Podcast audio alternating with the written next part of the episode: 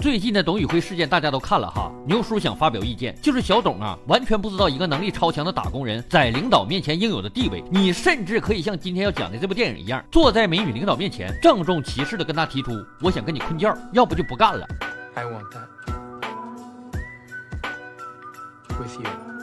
啊！领导虽然很诧异，但是为了完成公司的业绩，还不得不答应。所以小董，你懂了吗？明白跟老于怎么说了吗？而这个能力超强的打工人，在几个月前还是四处要饭的流浪者，又要到饭了。兄弟们，这边的废铁没人要了，拿走换钱。嗯，怎么还有保安看着呢？兄弟们，保安的手表挺不错，上去一拳送他入眠。他不要了，咱就带上。然后来到一家废品收购站，别的捡垃圾的恨不得早点脱手，哪有功夫和老板讲价？可永强却能说会道的耐心十足，好似自己不是个小偷。于是老板被迫多给了几块。你看，既然我已经证明了自己的砍价功夫，那老板能不能招我当员工啊？永强这个人的执行力就是强，想一出是一出，说干就干，捡到废铁就卖钱，卖完钱还要给废品收购站打工，老板很心动。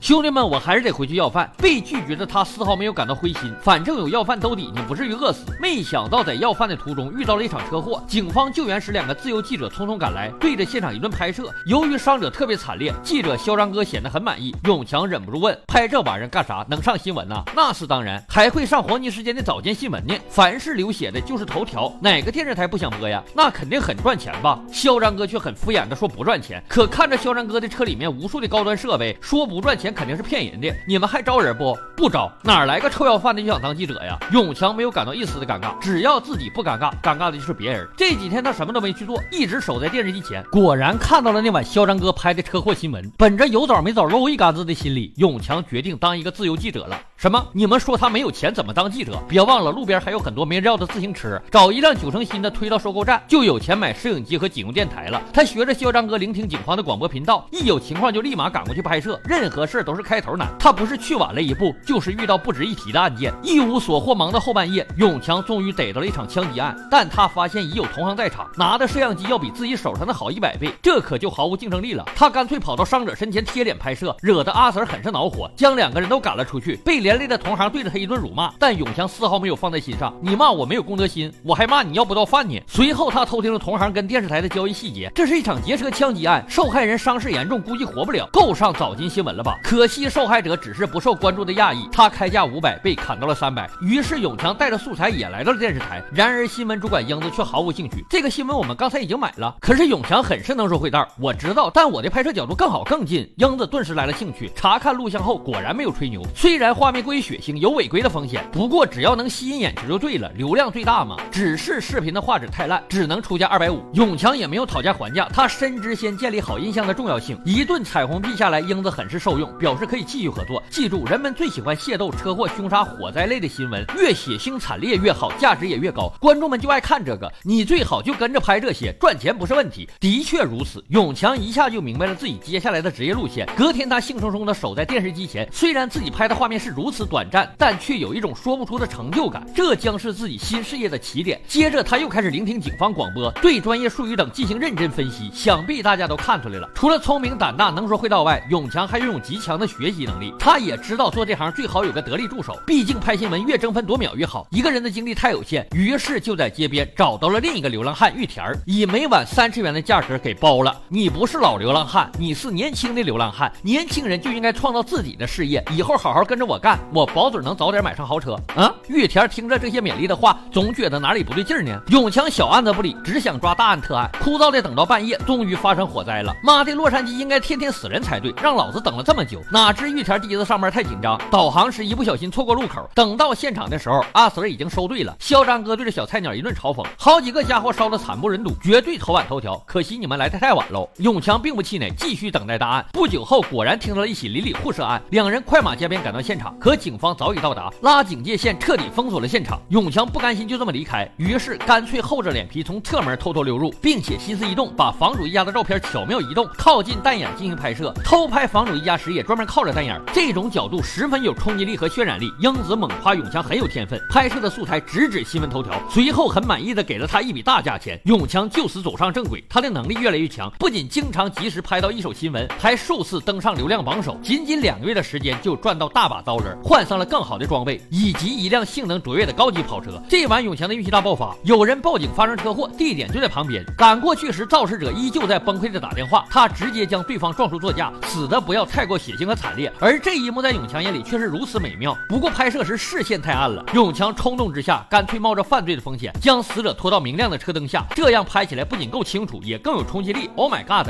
这简直就是艺术品！英子对这个作品极为满意，你小子简直太天才了。而嚣张哥知道永强已经成长为最强竞争对手，这一天主动提出合作，我准备再搞一辆专业新闻车，咱俩分别带队负责城市的半边，绝对能垄断整个洛杉矶赚大钱。哪知道永强丝毫不给面子，以前你对我爱答不理，现在你高攀不起，我自己就能成为自由记者之王，为啥要带上你呢？臭要饭的！永强依旧记得嚣张哥曾经如何辱骂自己，虽然那时自己的确是臭要饭的。车祸新闻不出意外的登陆收视榜首位，永强顺势邀请英子共进晚餐，一个高级打工仔，粉丝两千多万，你们整个电电视台都指着我的素材活着，所以我提出要跟你困觉没毛病吧？虽然你老点，有时候咱们不要觉得那些大老板、大白领什么的素质有多高，真正的商业竞争往往很朴实无华，无非就是安排谁跟谁睡一觉，或者干脆自己跟谁睡一觉。那英子能怎么办呢？只能跟着去睡觉了。可惜永强的春风得意没有持续太久，他的运气突然用完了一般，之后的数日总是慢一步才到现场。而嚣张哥果然搞了另一个团队，再加上他跟警方关系很好，业务那是蒸蒸日上，好不得意。每次相遇都不忘狠狠地嘲讽永强一顿。这种情况让英子暴跳如雷。你现在的玩意儿，小孩都懒得看。你上次的业绩承诺呢？能不能硬起来，做个真正的男人？永强被怼得怒火中烧。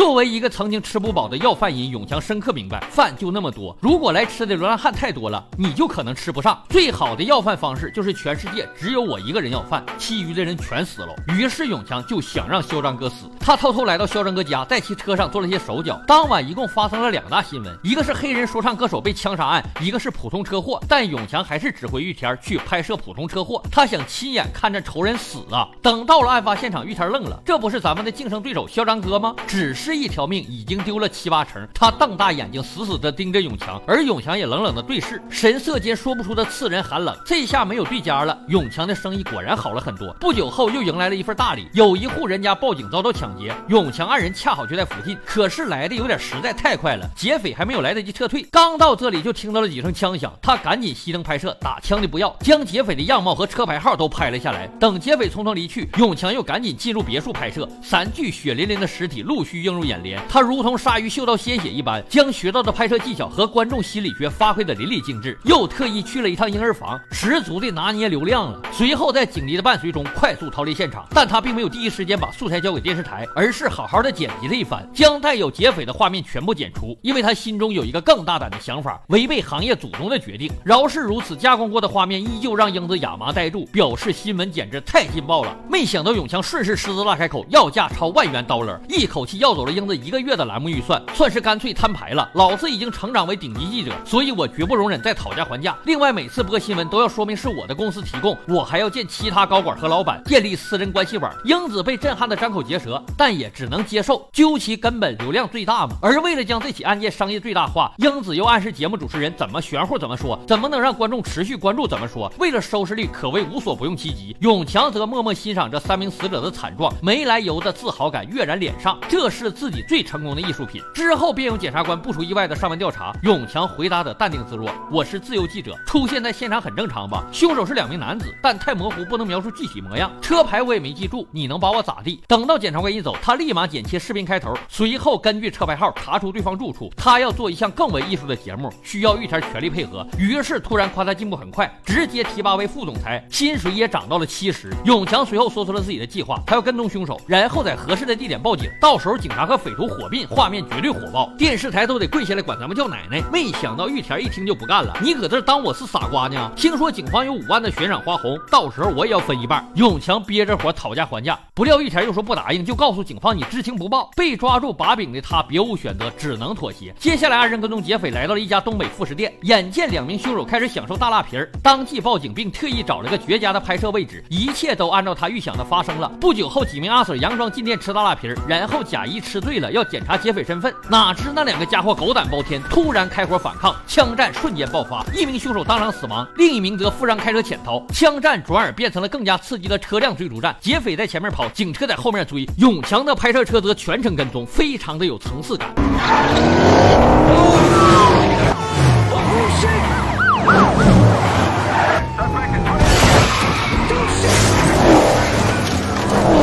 最终，一辆警车被怼翻了，但劫匪的车同样出了车祸。永强立马小心翼翼地跑过去查看，发现暴徒已经惨死，快过来一起拍摄吧。于是玉田屁颠屁颠地跑了过来。